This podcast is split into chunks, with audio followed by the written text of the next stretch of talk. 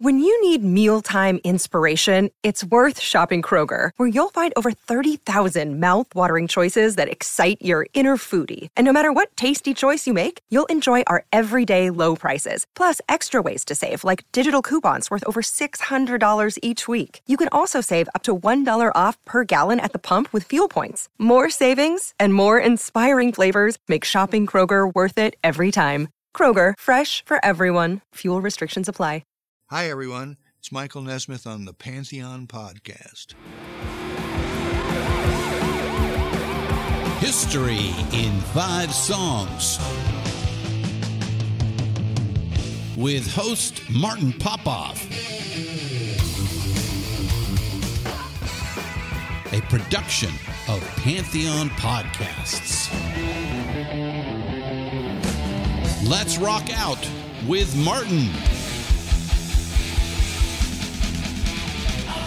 Yes, indeed. Martin Popoff here, back for another episode of History in Five Songs with Martin Popoff, brought to you by the good folks at Pantheon Podcasts. We are part of the vast and growing Pantheon Podcast Network, available on Spotify, iTunes, and over 40 other podcast platforms. All right. Um, this is another episode uh, suggested by Neil Miller. Neil's been sending in a lot of uh, cool examples and then he kind of fills them out. He's actually in South Africa, which is kind of cool.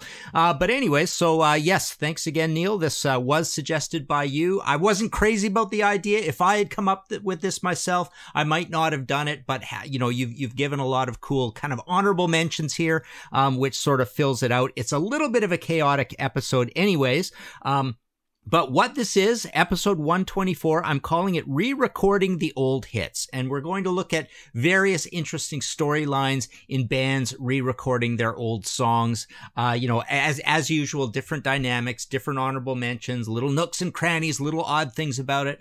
Um, but the nice thing about this episode, I think, is that um, it reminds you of some stuff that maybe you forgot about or didn't know existed out there in terms of these bands reinterpreting their old uh, hits in uh, certain ways. Not uh, it's actually not always old hits. There's one that's going to kind of break the rules. Um, but yes, why do bands do this? There are a number of reasons um, guys do this. Um, sometimes it's just purely creative, but usually it has a little bit to do with the idea of um, you've sold off your publishing. It's a little complicated. There's performance there's the writing there's the there's the you know does the label own your masters? Do you own the masters? Do you do a new deal with a new label that you have a better relationship with and you allow them to have the masters? Or do you buy back your masters? Um or do you uh, re-record something new, hang on to the masters, and maybe license them out to to other labels? So I got a little bit of advice on this, and just shows how complicated it is. I'm not going to use names, but I I've mentioned to you before. I have my uh, really cool uh, email group cabal of industry people, and um, so um, you know I'm I'm going to keep these people anonymous. But I did ask the question. I, I sort of said, I suppose a label just wants to do it so they can sell more copies. I mean, the band already gets the songwriting piece, right? Maybe they have sold off the performance piece. Does the concept of owning the masters come into this? I can't see how because the new because the the new recording is new, so it actually is kind of important. This is the performance piece. I don't quite have the uh, the answer for, but um, anyways, one answer that came back about why to do this. I mean, just in general, I'll explain why to do it first of all and, and then mention some of these things. So the idea again is that if you re-record your old hits, stay with me here on this. If you re-record your old hits, um, you can have a number of things happen. You can re record it so close to the old ones that if, for example, a documentary or a movie or an advertisement wants to use that song, you can use the new version and you essentially get to keep more of the money because perhaps you own the masters this time, um, and various other, you know, kind of layers to, uh, to the way you get paid to do this. Or, as you're going to hear in one interesting quote from my industry people, um, you know, using the example of Taylor Swift, um, I'll just explain and I'll probably, probably read it in a second too. But the idea also is that um, if you're having a real war with your old record company and they kind of own your publishing in various ways to various extents, uh, you know, maybe there's a clause that you can't go do this stuff, like they have control of, of whether uh, the old song gets used again. You can re record your old songs and then go directly to your fans and convince them uh, when they're enjoying those old massive hits of yours, uh, have them stream or download the new versions and then again you get to keep more of the money uh, in various tiers. So anyways uh, one answer back came anytime you have a sync in a film tv show the party that's looking to insert the song needs to clear both sides in quotes which means master and publishing. If the band owns its own master it's certainly easier to clear than being reliant on the original label. Established acts usually have a, a publishing deal or at least or at the very least have an admin deal. So again that needs to be sorted. Sync revenues can be lucrative for an act. Other things to know old deals have re record restrictions, which are decades long, meaning that the band needs to wait for, the, uh, for that to expire to be able to re release the same song uh, re recorded, or they'd be violating their original agreement with the label who owned or licensed that recording. Um, few other things I mentioned. Uh, so, so I answered back and said, so what I gather is if Twisted Sister, who did, you know, remember they had Stay Hungry and then they had Still Hungry, are asked for an old hit song and convince the film doc or whatever to take the new thing, then it's easier to supply because they have handy the master for the new thing because they have a recent happy agreement with, for example, Spitfire maybe, uh, who did Still Hungry, whereas the original, we're not going to take it. They have to go ask Atlantic for it. And then my wise music Swami uh, answered back again, who will remain uh, anonymous, says, that's exactly it, Martin go back and check. Okay, now I'm not going to go into that story because it kind of uh, kind of lets on. Uh, it's more of a personal story about. And then I had another answer. To elaborate, uh, remember that the record labels traditionally own the master recording. This has become less prevalent over the past two decades, the so-called 360 deals, and it's also why you often hear about major bands with cash uh, negotiating and negotiating clout in quotes, buying back their masters. Metallica did this almost 20 years ago, if I recall, during some contract renewal with Warner. Needless to say, uh, but cutting out their old label and using the new master, Twisted Sister, get all the master income, assuming they license the new version to Spitfire and now own it in full. So there's a little explanation of, of why bands do this sometimes. Let's go into our first uh, song of this episode 124. What the heck did I call it again? Re-recording the old hits. Take a listen to this. This is Uriah Heep with Bird of Prey. So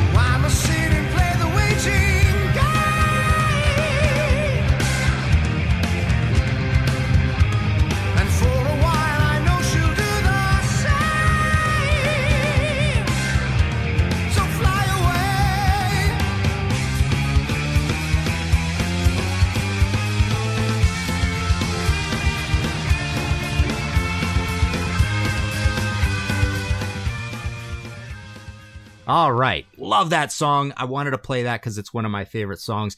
Uh, the Celebration album by Uriah Heep, they've been on a tear. They've been making a lot of great music. They've got this great lineup. They're amazing live. Um, so October 6th, 2009, they put out this album called Celebration, which is, which is a pure example of this idea. It's just them re-recording a whole bunch of their old hits. They actually added uh, two new studio tracks on this album. Um, very similar and actually, now that I think of it, they have the same management. There might be an idea going on here that is strictly just what we talked about. Uh, Saxon just re recorded a bunch of their old hits uh, and called the album Heavy Metal Thunder. Uh, that's from 2002. Um, and uh, let's see what else. What are some of the other examples? Scorpions with the Comeblack album, they did that. Um, as Neil says, Neil's given me some comments when he's given me some of these uh, examples. Worth it at least to hear a studio version of Rhythm of Love that does not sound like it was recorded in an aircraft hangar. Uh, Squeeze, spot the difference. So getting a little off of what we usually talk about here, but I actually went and played this this morning. It was quite amusing. So Squeeze went and re-recorded a whole bunch of their old hits uh, and called the album Spot the Difference. Uh, as Neil says, whole album of carbon copy re-recordings with cheeky title. Styx Regeneration Volumes 1 and 2. Uh, Neil says, JY and, to- and, to- and, Tommy Shaw trying to convince everybody Lawrence Gowan is the definitive Styx frontman. Also Lady 95 recorded because Wooden Nickel asked too much money for licensing the original. Uh, actually got the band to reunite because the vocal recording session was where the band reconnected uh, and made peace temporarily! Exclamation mark. Manowar Kings of Metal uh, is like like this, kind of weird. They did um, uh, Battle Hymn. Uh, you know, and, and so here's another reason why you actually go back and re-record your old hits. If the, if the original production was pretty clangy and not that great, or maybe even the performances you weren't happy about. And also you have personnel changes. Uh, this is not one where we're talking about, I mean, the, the, um, the Uriah Heep was one where it is actually a different singer as well, but, um, that's not really, um, you know, the reason in, in all cases or in many cases for this. Diamond Head, Lightning to the Nations 2020. So they went and re-recorded a bunch of their old songs. Foreigner,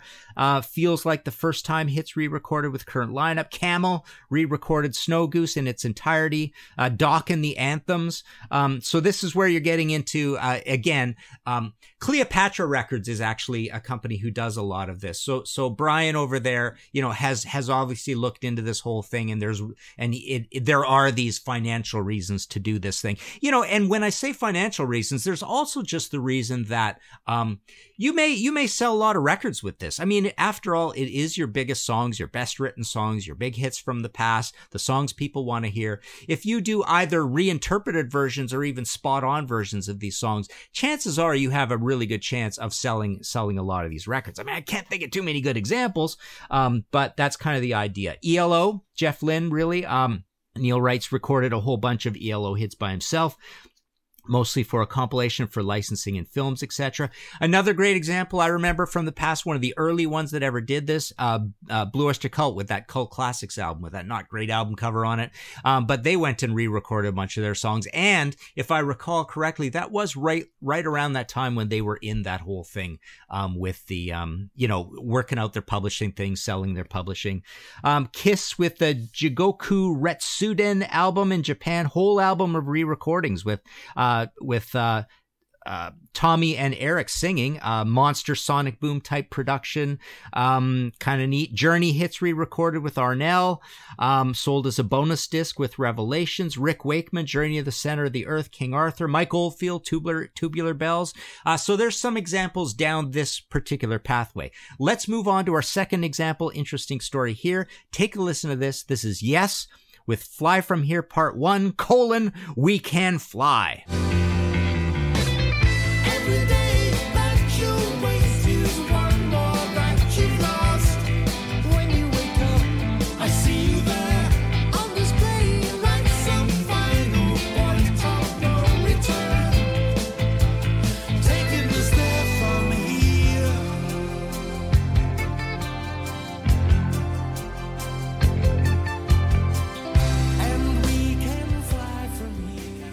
All right. So what Yes did, they had this great album. Um, called Fly From Here, uh, came out. Uh, Trevor Horn was producing the album, but it's the only album they ever did with uh, Benoit David from Montreal. Uh, then he had some respiratory problems, uh, and he was out of the band, so they only had this one album with Benoit David singing. After that, they got Jon Davison. But what Yes went and did, which is pretty bizarre, um, Trevor Horn was the singer on Drama. Um, so what they did is they went and because he's their producer anyways, they went and, and re-recorded uh, all the vocals. They put Trevor's vocals on there and he actually did a couple of little remixing things and they, they re-released Fly From Here and they called it Return Trip. Um, and the other really cool thing about this is when they did that, it it was now the exact same lineup that recorded that awesome drama album that's really coming up in a lot of people's uh, estimations. Uh, 1980 drama album. So that's when you know the Buggles. We get we get Geoff Downes and Trevor Horn joining some Yes members, uh, and essentially putting that out. So so Return Trip is actually and and the vocals are great on it. They sound really really good. So the Return Trip album is Fly from Here, uh, kind of like brought back into the family. Pr- pretty darn interesting. Um, all right, uh, and and one more uh, one more example, kind of a little bit along these lines is, uh, and this isn't a released album, but you can go actually listen to it on YouTube, which I did. You can hear all the songs. Cheap Trick went and recorded I believe it's just exactly the In Color album, maybe a couple other things. Um, but they went and re-recorded it all with, uh, you know, the legendary noise rock, uh, you know, recorder uh, or whatever his credit is, Steve Albini, uh, you know, of Nirvana fame and, and whatnot, and some of those heavy, heavier bands. Uh, he's a Chicago guy. Um, but yeah, so Cheap Trick went and recorded, uh, re-recorded in color with Steve Albini as their producer, and it's heavier and noisier and raucouser and more raucous, whatever. so some of it sounds quite an improvement. Other other parts, it's like, eh, it's just kind of a noisier version of In Color. No big improvement. Um, Tom Werman did the original In Color, but you read the comments, everybody's like raving like crazy all over the whole thing. I didn't think it was that big a deal. Uh, but anyways, that's another example, uh, sort of like uh, like that one. All right, let's take a short uh, break. We shall be right back. All right, back again. History in Five Songs with Martin Popoff, episode 124, re recording the old hits. Um, take a listen to this and we'll discuss. This is Queensryche with Empire.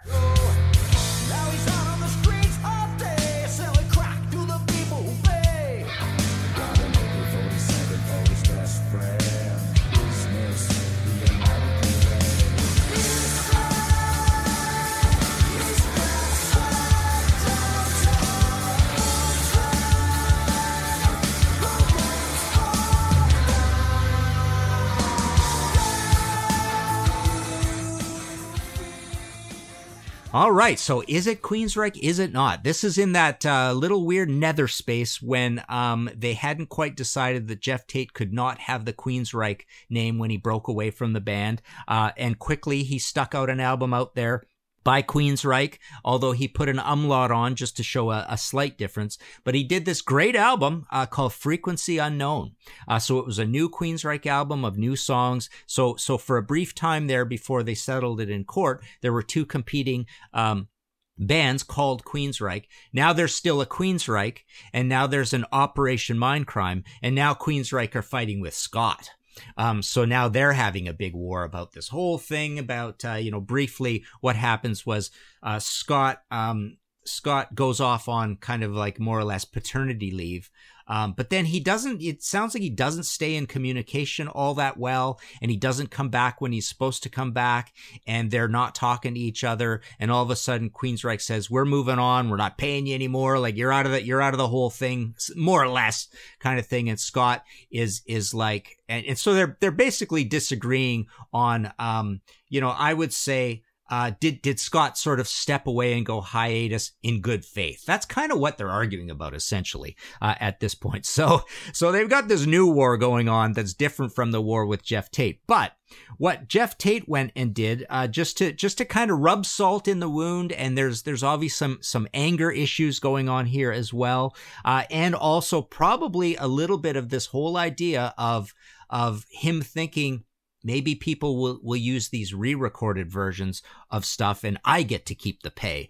Um, but essentially what he did is uh, on the end of the frequency unknown album uh, with his new band he went and recorded pretty darn faithful versions of um, uh, let's see what do we got here? I don't believe in love uh, from Operation Mindcrime, Empire, which we just played, Jet City Woman, uh, also from Empire, and Silent Lucidity, also from Empire. So he he went and re-recorded these songs and, and put them on here. So so you know, contentious in a couple of ways. He's calling this band Queensryche. He's doing this pretty it's all his stuff is really good. I mean, the Operation Mindcrime stuff is amazing, and what Queensryche doing is still uh, amazing as well. By the way, I wanted to just mention that um a buddy of mine, James Beach, uh, just put out a, a, mammoth, awesome, well done, uh, super biography of Queensryche. I think it's called Building an Empire, uh, but it's gorgeously done. Obviously, super, super amount of research. I think it's done uh, with the band's blessing and co- cooperation. There's a bunch of photos in it as well. It's all black and white throughout, but it's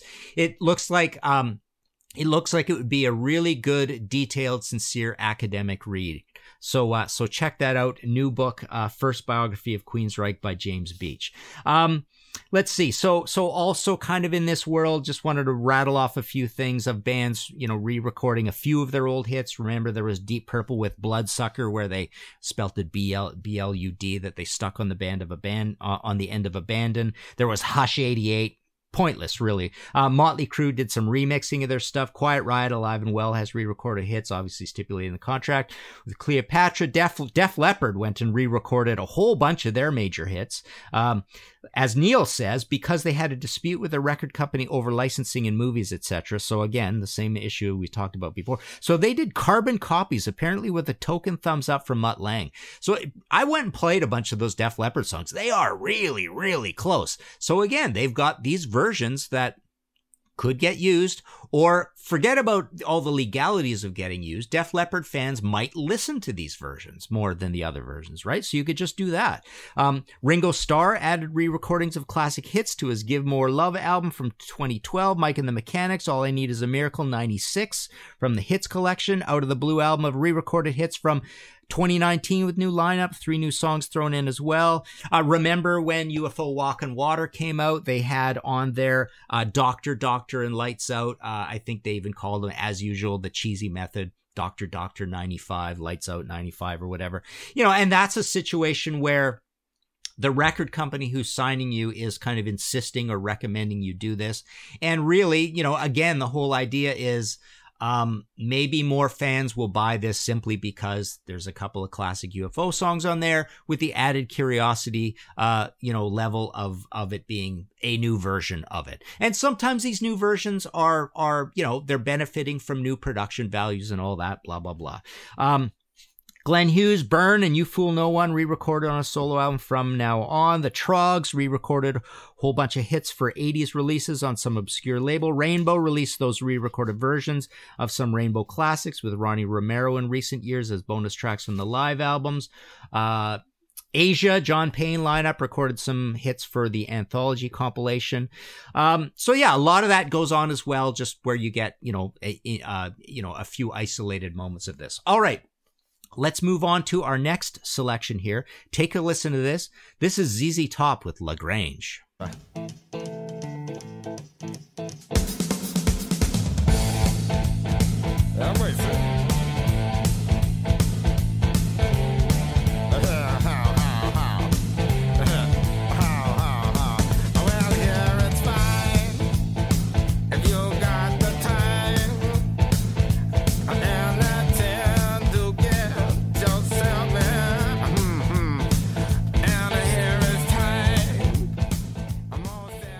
Okay, so this is not a re-recorded version. Here we're actually really talking about um bands remixing and this is this is one of the most contentious ones. Obviously there's the Ozzy stuff where where they where they erased the bass uh the bass and drums track and drum tracks and put those out. That is a half re-recording right? So so that's uh, that's half and half. And you know that all got blamed on sharon and um you know they took a lot of abuse when they did that. And you know apparently uh, Dave Mustaine touched up a lot of stuff when they did, uh, you know, quote unquote remasters, remixes, reissues. You know, all those words are used very loosely when when people are doing this sort of stuff. But the interesting thing about this Lagrange, I wanted to play this. Uh, this is from the six pack box set. Remember when that came out? Um, what had happened there is is um, oh what's his name anyways um the the the, uh, the producer on it went and uh, and redid uh kind of got way into the 80s production uh, for the thing. I actually got it handy here. What a, Bill Ham, right? Uh, Bill Ham, more or less, and and engineers and whatnot. But um, uh, essentially, what happened was this was an egregious example of a of a big sort of um, reverby drum sound getting added to a bunch of songs, and it was really quite annoying, and it got people really really mad. But this is all the only way you can get these albums for a little while there uh, on CD. What do we got here? So we've got it's the first yeah, it's the first uh first uh five albums in a row uh plus El Loco, just kind of a weird weird thing. So they left out off Degüello, presumably because Degüello was probably available on CD. Um but yeah, it was really annoying that they did that. And then um I looked on YouTube because I was quite puzzled when I was picking the song to put on here on Spotify because I realized that hey, wait a minute, a whole lot of this is actually the original mixes, yet it says six pack. There's always some weird things going on with Spotify. So I looked it up on YouTube and uh, Richard Lundy over there, I definitely want to give him credit for this. He did a great analysis of uh, of the whole uh, six pack box set that you can read over, you know, how YouTube has before the comments start. Sometimes there's a big explanation. Uh, and he confirmed for me what I thought. He said, I have decided for historical sake to sake to release the remixes as some of these are hard to and possible to find on YouTube. And strangely, the six pack on iTunes and Spotify contains some of the remixes, then others are the original mixes, which is quite strange. And I remembered LaGrange really bothered me. So, so when I went through my Spotify, I made sure I checked LaGrange and it did sound like, you know, what you should be hearing here is the, um, is the, uh, you know, the one with the, with the big annoying drum sound on it. But fascinatingly, Richard mentions a bunch of stuff I didn't didn't mention at the time. Stuff like I'll just I'll just rattle off a few of these. The guitar solo and just got paid is shortened. A tiny bit of the guitar intro to Backdoor Love Affair is cut. Uh, the song just got back from Baby's. Uh, uh, yeah, ma- uh, makes the remix obvious with the guitar being much more in your face and distorted. The intro, Why Don't You Douse That Light, has been made louder. Koko Blue is sped up and in a higher key. I didn't remember that. Uh, in uh, in Chevrolet, during the guitar solo, another solo begins playing towards the end, but it is low in the mix. This is not present on the original. Apologies to Pearly does not fade into the next song. Barbecue, the intro does not fade in from the previous song, meaning the intro is longer and has some previous unheard guitar lines, and on and on and on. He he he basically breaks down, I think, probably every track or most of the tracks here, um, which was kind of cool. But I like that he confirmed that that's Spotify thing is puzzling, but I actually own a physical of the six pack. And if I remember correctly, the whole thing is like that. There, can you hear that? That's the that's the loose discs in the uh, you know the big clamshell box set. Um, but um, but yeah, so so that's a that's a known example of this sort of thing. And just to mention some other examples, you know, Kiss Double Platinum, Smashes, uh, Thrashes, and Hits. There's you know we've got Strutter seventy eight. Uh, that's actually a, a redo. But yeah, so there's a lot of examples of remixing and all that. But yeah, I just wanted to mention this little kind of interesting ZZ Top story. All right, let's move on. Our last track for the day is uh, Peter Gabriel, Red Rain. Take a listen.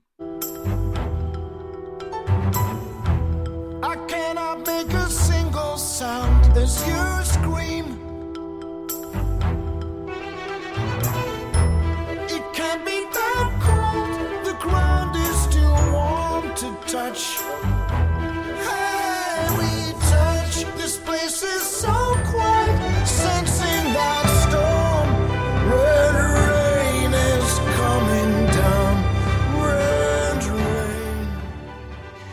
So this is a bit of a grab bag. This is this is the idea of of radical redos. Now this is Red Rain. You're hearing the orchestral version from from New Blood, October 10th, 2011. Basically, what he did is he went and recorded a bunch of his old classics uh, in in pretty thoughtful orchestral versions. I hate when bands do this. This was actually a follow up to uh, when he went and did uh, orchestral versions of other people's songs. So he did a covers album. That's a whole nother episode we could do covers albums um, called Scratch My Back. Um, and obviously, many other bands uh, have done orchestral uh, versions. We've got Kiss Alive 4, we've got Metallica S&M, and on and on. And then you've got the whole MTV Unplugged where bands do acoustic versions of their songs. But I thought this was a pretty good one, and I, I wanted to represent uh, because it kind of feels, well, it, it does fit the, uh, you know, the concept of this episode. Um, so there you go. Not nothing much more to say about it. I'm, I'm one thing about Peter Gabriel that bothers me is that he was off to such a great run. He made all those great records, some of my favorite albums of all times, and then just things got slower and slower and slower, and he and you know the albums got more belabeled, and you got so, and um, you've got us and up and and all that, and and just you know he just ground to a halt sort of thing. I wish I wish we'd be sitting here talking about twenty Peter Gabriel studio albums, but we're not, unfortunately. Um, so that's too bad. I mean, one of the great great artists of all times. You think of the Melted Face album and Security. Wow, I mean, amazing amazing stuff. Um, so yeah, this is pretty darn annoying um, listening to these orchestral versions of uh, of these hits. But there you go. Um, I almost went and picked uh, Police with Don't Stand So Close to Me 86, a horrible, horrible 80s production version of that song. Um, let's see what else. I mentioned those ones. Uh, you know, you've, you've got um, other things that, uh, well, I guess this fits more in the remix thing. You've got Livewire. Um, I'm just mentioning some honorable mentions here. The Kick Ass 91 remix that uh, gets put on uh, Decade of Decadence, along with Piece of Your Action, the Screamin' 91 remix. So obviously there's many, many examples of remixes and stuff. And remember that whole thing when, when over in the UK, you'd get the 12 inch remix versions of not just dance stuff. You'd get a lot of hard rock stuff that would, would do all that as well. But, um, you know, mentioned as well, Chicago 80s versions of 25 or 64 with Jason Scheff on vocals, unrecognizable arrangements. So also, this is, this is Neil giving me these great comments. Genesis Carpet Crawlers 99, same deal, very different sounding re-recording. This is not a carbon copy at all. I went and listened to also the Steve Hackett. Um, Here's a curious comment I didn't know about. Neil says Axl apparently re-recording the whole of Appetite with his new lineups, never officially released. I've never heard that story. ELP re-recorded Touch and Go, originally uh, E.L. Powell, Emerson Lake and Powell, so technically a cover, I guess, on the Return of the Manticore box set from '93, along with some other oddities. Uh, and there you go. Um, so yeah, I, I just kind of wanted to do this episode uh, to remind of of some interesting stories in remixing and redoing, and then also a little bit about the reasons why you why you see some of this stuff uh, done. Yeah, the the Twisted Sister one's a, a big example that was pretty famous at the time when they redid Still Hungry, and there that fits almost a little bit into the into the anger thing, right? The anger thing. Well, well, Geoff Tate is angry at his band, but Twisted Sister was more or less angry at Tom Werman. Um, so they, they were never happy with the mix of I think still I, I think I did a whole episode on on that whole thing so I, I won't go into it.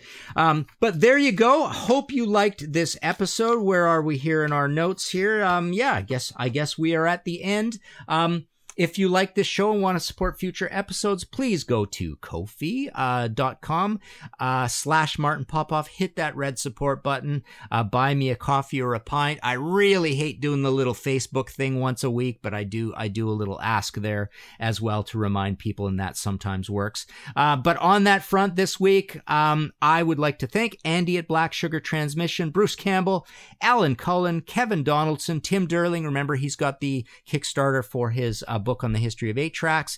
Uh, David Fisher, Jamie Laszlo, who's been doing some contrarian stuff with us. Uh, pretty cool. I've got one I'm going to do with him next week, but we just had the Van Halen one. Go check that out. Um, that's getting quite a lot of comments. Um, you know, he picked for Unlawful Carnal Knowledge uh, as his favorite Van Halen. Uh, and also Neil Miller, again, uh, again, who's, you know, the theme of this episode. He's really helped out with it. And Augustin Garcia de Paredes and Brian Sager. There you go. Uh, martinpopoff.com for all your book needs. Like I say, the Yes, uh, the Yes coffee table book is gone, but I have about 25 of the Nazareth left. I've still got the Uriah Heep, And I have one box left of the Thin Lizzy visual biography and one box left, unopened box of the Van Halen visual biography as well. Uh, so martinpopoff.com for that. Hope I reminded you of some interesting things to go uh, re-listen to. Thanks again.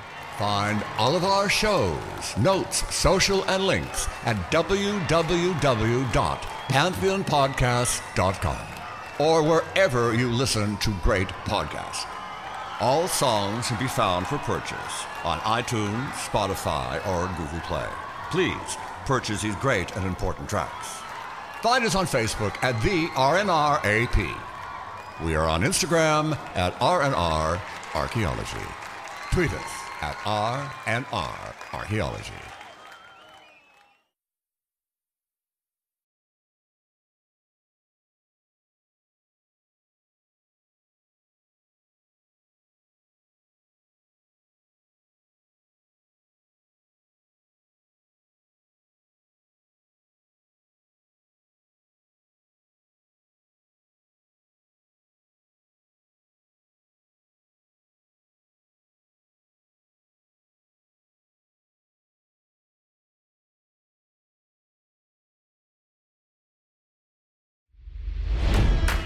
It's NFL draft season, and that means it's time to start thinking about fantasy football. FantasyPoints.com features industry leading experts and prognosticators using proprietary hand charted data to help you score more fantasy points. FantasyPoints.com is the place to go for whatever kind of fantasy football you play. Whether you play fantasy football, daily fantasy sports, or do a little bit of everything, Fantasy Points has the meticulously researched content to guide you to victory. And why wait for the fall? Fantasy Points also covers the new spring football league, the UFL. Join the guru, John Hansen, Scott Barrett, Joe Dolan, and other massive names in the fantasy football universe with an exclusive offer. Use code Pantheon for 15% off any fantasy points package, including the all in package, with access to every article, tool, and data nugget that Fantasy Points has to offer. That's fantasypoints.com and code Pantheon for 15% off at Fantasy Points. Fantasypoints.com. Code Pantheon. Score more fantasy points.